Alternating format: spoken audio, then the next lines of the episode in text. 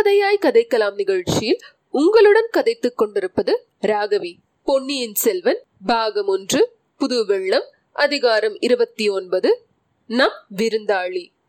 புலவர்கள் சென்ற பிறகு அரண்மனை மருத்துவர் சக்கரவர்த்திக்கு மருந்து கலந்து கொண்டு வந்தார். மலையமான் மகளான பட்டத்தரசி அதை தன் திருக்கரத்தால் வாங்கி கணவருக்கு கொடுத்தாள். அதுவரை பொறுமையாய் காத்திருந்த சின்ன பழுவேட்டரையர் வந்தியத்தேவனை பிடித்தபடி விடாமல் இழுத்துக்கொண்டே சக்கரவர்த்தியின் அருகில் போய் சேர்ந்தார். பிரபு புது மருந்தினால் ஏதாவது பலன் தெரிகிறதா? என்று கேட்டார். பலன் தெரிகிறதாக மருத்துவர் சொல்லுகிறார் தேவியும் சொல்லுகிறார். ஆனால் எனக்கென்னவோ நம்பிக்கை உண்டாகவில்லை. உண்மையை சொன்னால் தளபதி இதெல்லாம் வீண் முயற்சி என்றே தோன்றுகிறது.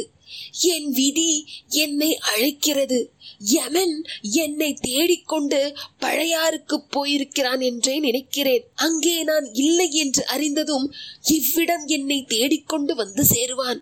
பிரபு தாங்கள் இப்படி மனமுடைந்து பேசக்கூடாது. எங்களை எல்லாம் இப்படி மனம் கலங்கச் செய்யக்கூடாது. தங்கள் குல முன்னோர்கள் ஆ, என் குல முன்னோர்கள் யமனை கண்டு அஞ்சியதில்லை என்று சொல்லுகிறீர். எனக்கும் என் குல முன்னோர்கள் பலரை போல் போர்க்களத்தில் முன்னிலையில் நின்று போர் செய்து உயிர்விடும் பாக்கியம் கிடைக்குமானால் அத்தகைய மரணத்துக்கு சிறிதும் அஞ்ச மாட்டேன்.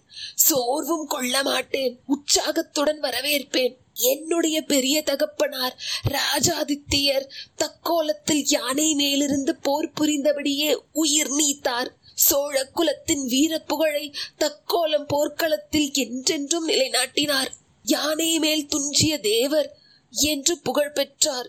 நான் என்ன புகழை பெறுவேன்?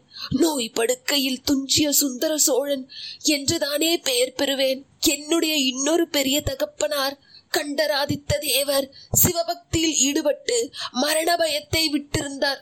ஸ்தல யாத்திரை செய்வதற்கு மேற்கு கடற்கரை நாடுகளுக்கு போனார். அங்கேயே காலமானார். மேற்கெழுந்தருளிய தேவர் என்று அவரும் பெயர் பெற்றார். அவரை போன்ற சிவபக்தனும் அல்ல நான். ஸ்தல யாத்திரை செய்யவும் இயலாதவனாகி விட்டேன். இப்படியே எத்தனை நாள் படுத்திருப்பேன். என்னை சேர்ந்தவர்கள் எல்லோருக்கும் பாரமாக. ஆனால் என் மனதிற்குள் ஏதோ சொல்கிறது. அதிக காலம் நான் இந்த பூவுலகில் இருக்க மாட்டேன் என்று. சக்கரவர்த்தி அரண்மனை வைத்தியர் தங்களுக்கு அபாயம் ஏதும் இல்லை என்று கூறுகிறார். சோதிடர்களும் அபாயம் இல்லை என்றே சொல்கிறார்கள். ஆனால் இந்த சிறு பிள்ளை தங்களிடம் ஏதோ அபாயத்தை பற்றி சொல்லிக் கொண்டிருந்தான். ஆ இவன் காஞ்சி நகரத்திலிருந்து வந்த பிள்ளைதானே. ஆமாம் ஏதோ அபாயம் என்று சொன்னான். எதை பற்றி சொன்னாய் தம்பி? என்னுடைய நிலையை பற்றியா? வல்லவரையனுடைய மூளை மின்னல் வேகத்தில் வேலை செய்தது. அபாயத்தை பற்றி தான் எச்சரித்ததாக ஒப்புக்கொண்டால் சந்தேகங்கள் ஏற்பட்டு தனக்கு அபாயம் நேருவது நிச்சயம். இந்த இக்கட்டிலிருந்து தப்ப வேண்டும். நல்லது ஓர் உபாயம் செய்து பார்க்கலாம். இலக்கணத்தை துணையாக கொண்டு நெடிலை குறிலாக்கலாம். சக்கரவர்த்தி பெருமானே அபாயத்தை பற்றி சொல்வதற்கு நான் யார்? நம் வீர தளபதி சின்ன பழுவேட்டரையரும் அரண்மனை வைத்தியரும் சாவித்திரி அம்மனையொத்த மகாராணியும் இருக்கும்போது என்ன அபாயம் வந்துவிடும்? அபயம் அபயம் என்று தங்களிடம் நான் முறையிட்டுக் கொண்டேன். பழைய வாணர் குலத்துக்கு நான் ஒரு அரியா சிறுவன்தான். இப்போது பிரதிநிதியாக மிஞ்சியிருக்கிறேன். தங்கள் திருப்புதல்வர் மனம் மகிழும்படி சோழ பேரரசுக்கு தொண்டு புரிந்து வருகிறேன். எங்கள் பழைய பூர்வீக ராஜ்யத்தில் ஒரு சிறு பகுதியாவது அடியனுக்கு திருப்பிக் கொடுக்க அருள் புரிய வேண்டும். அரசர்க்கரசே அபயம் அபயம் என்று வல்லவரையன் மூச்சு விடாமல் படபடவென்று பேசி நிறுத்தினான். இதை கேட்ட பழுவேட்டரையரின் முகம் சுருங்கியது. சுந்தர சோழரின் முகம் மீண்டும் மலர்ந்தது. மகாராணியின் முகத்தில் கருணை ததும்பியது. இந்த பிள்ளை பிறந்தவுடனே சரஸ்வதி தேவி இவனுடைய நாவில் எழுதிவிட்டால் போலும். இவனுடைய வாக்குவன்மை அதிசயமாயிருக்கிறது. என்றாள் தேவி. இதுதான் சமயம் என்று வந்தியத்தேவன். தாயே தாங்கள் எனக்காக பரிந்து ஒரு வார்த்தை சொல்ல வேண்டும். நான் தாய் தந்தையற்ற அனாதை வேறு ஆதரவற்றவன். என்னுடைய வேண்டுகோளை நானேதான் வெளியிட்டாக வேண்டும். பக்தனுக்கு பரிந்து பார்வதி தேவி பரமசிவனாரிடமும் லக்ஷ்மி தேவி மகாவிஷ்ணுவிடமும் பேசுவது போல் தாங்கள் எனக்காக பேச வேண்டும். எங்கள் பூர்வீக அரசில் ஒரு பத்து கிராமத்தை திருப்பிக் கொடுத்தாலும் போதும். நான் மிகவும் திருப்தி அடைவேன் என்றான். இதையெல்லாம் கேட்க கேட்க சுந்தர சோழருக்கு ஒரே வியப்பும் மகிழ்ச்சியுமாய் இருந்தது.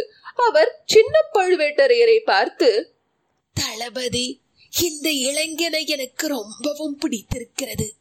தேவியின் முகத்தை பார்த்தால் மூன்றாவது பிள்ளையாக ஸ்வீகாரம் எடுத்துக்கொண்டு விடலாமா என்று யோசிப்பதாக தெரிகிறது. இவனுடைய கோரிக்கையை நிறைவேற்றி வைக்கலாம் அல்லவா? அதில் ஒன்றும் கஷ்டமிராதே. உமது அபிப்பிராயம் என்ன? என்றார். இதில் அடியேனுடைய அபிப்பிராயத்துக்கு இடம் என்ன இருக்கிறது? இளவரசர் கரிகாலரின் கருத்தை அல்லவோ அறிய வேண்டும். என்றார் தஞ்சை கோட்டை தளபதி. சக்கரவர்த்தி இளவரசரை கேட்டால் பழுவூர் தேவரை கேட்க வேண்டும் என்று சொல்கிறார். பழுவூர் தேவரோ இளவரசரை கேட்க வேண்டும் என்கிறார். இரண்டு பேருக்கும் நடுவில் என் கோரிக்கை. பிள்ளாய் நீ கவலைப்படாதே. இரண்டு பேரையும் சேர்த்து வைத்துக் கொண்டே கேட்டுவிடலாம். என்றார் சக்கரவர்த்தி. பிறகு சின்ன பழுவேட்டரையரை பார்த்து தளபதி இளவரசனிடமிருந்து இந்த பிள்ளை ஓலை கொண்டு வந்தான். பழையபடி காஞ்சிக்கு நான் வர வேண்டும் என்றுதான் ஆதித்தன் ஓலையில் எழுதியிருக்கிறான். அங்கே புதிதாய் பொன் மாளிகை கட்டியிருக்கிறானாம். அதில் நான் சில நாளாவது தங்க வேண்டுமாம். என்றார். தங்கள் சித்தம் எப்படியோ அப்படியே செய்கிறது என்றார் கோட்டை தளபதி. ஆ என்னுடைய சித்தம் எப்படியோ அப்படி நீ நடத்துவீர். ஆனால் என் கால்கள் மறுக்கின்றன. காஞ்சிக்கு பிரயாணம் செய்வது இயலாத காரியம். அரண்மனை பெண்டுகளைப் போல் பல்லக்கு ஏறி திரை போட்டுக்கொண்டு யாத்திரை செய்வதென்பதை நினைத்தாலே எனக்கு அருவருப்பாய் இருக்கிறது ஆதித்த கரிகாலனை இங்கே வந்துவிட்டு போகும்படிதான் மறு ஓலை எழுதி கொடுக்க வேண்டும். இளவரசர் இச்சமயம் காஞ்சியை விட்டு இங்கு வரலாமா? வடதிசையில் நம் பகைவர்கள் இன்னும் பலசாலியாக இருக்கிறார்களே. பார்த்திவேந்திரனும் மலையமானும் அங்கிருந்து பார்த்து கொள்வார்கள். இளவரசன் இச்சமயம் இங்கே என் பக்கத்தில் இருக்க வேண்டும் என்று என் உள்ளத்தில் ஏதோ சொல்கிறது. அது மட்டுமல்ல ஈழ நாட்டுக்கு சென்றிருக்கும் இளங்கோவையும் உடனே இங்கு வந்து சேரும்படி அழைப்பு அனுப்ப வேண்டும். இரண்டு பேரையும் வைத்துக்கொண்டு ஒரு முக்கியமான விஷயத்தை பற்றி பேசி முடிவு செய்ய விரும்புகிறேன். அருள்மொழி இங்கு வரும்போது ஈழப்படைக்கு உணவு அனுப்புவது பற்றி உங்கள் ஆட்சேபத்தையும் அவனிடம் தெரிவிக்கலாம். சக்கரவர்த்தி மன்னிக்க வேண்டும்.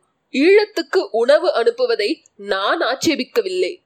தனதானியாதிகாரியும் ஆட்சேபிக்கவில்லை. சோழ நாட்டு குடிமக்கள் ஆட்சேபிக்கிறார்கள். சென்ற அறுவடையில் சோழ நாட்டில் விளைவு குறைந்து விட்டது. நம்முடைய மக்களுக்கே போதாமல் இருக்கும் போது இலங்கைக்கு கப்பல் கப்பலாக அரிசி அனுப்புவதை மக்கள் ஆட்சேபிக்கிறார்கள். தற்போது வாய்க்குள் முணுமுணுக்கிறார்கள். கொஞ்ச நாள் போனால் மக்களின் கூச்சல் பலமாகும்.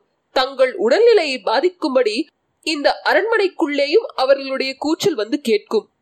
குடிமக்கள் ஆட்சேபிக்கின்ற காரியத்தை செய்ய அருள்மொழி ஒரு நாளும் விரும்ப மாட்டான். எல்லாவற்றுக்கும் அவன் ஒரு தடவை இங்கு வந்துவிட்டு போகட்டும். பெரிய பழுவேட்டரையர் வந்ததும் இலங்கைக்கு ஆள் அனுப்புவது பற்றி முடிவு செய்யலாம். அவர் எப்போது திரும்புகிறார்? இன்று இரவு கட்டாயம் வந்து விடுவார். காஞ்சிக்கும் நாளைய தினம் ஓலை எழுதி அனுப்பலாம். இந்த பிள்ளையிடமே அந்த ஓலையையும் கொடுத்து அனுப்பலாம் அல்லவா? இந்த சிறுவன் காஞ்சியிலிருந்து ஒரே மூச்சில் வந்திருக்கிறான். சில நாள் இவன் இங்கேயே தங்கி இளைப்பாரி விட்டு போகட்டும். வேறு ஆளிடம் ஓலையை கொடுத்து அனுப்பலாம் அப்படியே செய்க. இளவரசர் வருகிற வரையிலே கூட இவன் இங்கேயே இருக்கலாம். இச்சமயம் மலையமான் மகள் எழுந்து நிற்கவே சின்ன பழுவேட்டரையர் இன்று அதிக நேரம் தங்களுக்கு பேசும் சிரமம் கொடுத்து விட்டேன் மன்னிக்க வேணும். தேவி எச்சரிக்கை செய்யும் வரியில் நீண்டு விட்டது என்று சொன்னார். தளபதி இந்த பிள்ளை நம் விருந்தாளி இவனுக்கு வேண்டிய வசதிகள் செய்து கொடுங்கள். சக்கரவர்த்திக்கு மட்டும் உடம்பு சரியாயிருந்தால் இவனை நமது அரண்மனையிலேயே இருக்க சொல்லியிருக்கலாம். என்றாள் மலையமான் மகள். நான் கவனித்துக் கொள்கிறேன் தாயே தங்களுக்கு அந்த கவலை வேண்டாம். நன்றாய் கவனித்துக் கொள்கிறேன் என்றார் சின்ன பழுவேட்டரையர். அப்போது அப்போது அவரை அறியாமலேயே அவருடைய ஒரு கை மீசையை தொட்டு முறுக்கிற்று. இத்துடன் அதிகாரம் இருபத்தொன்பது முற்றிற்று.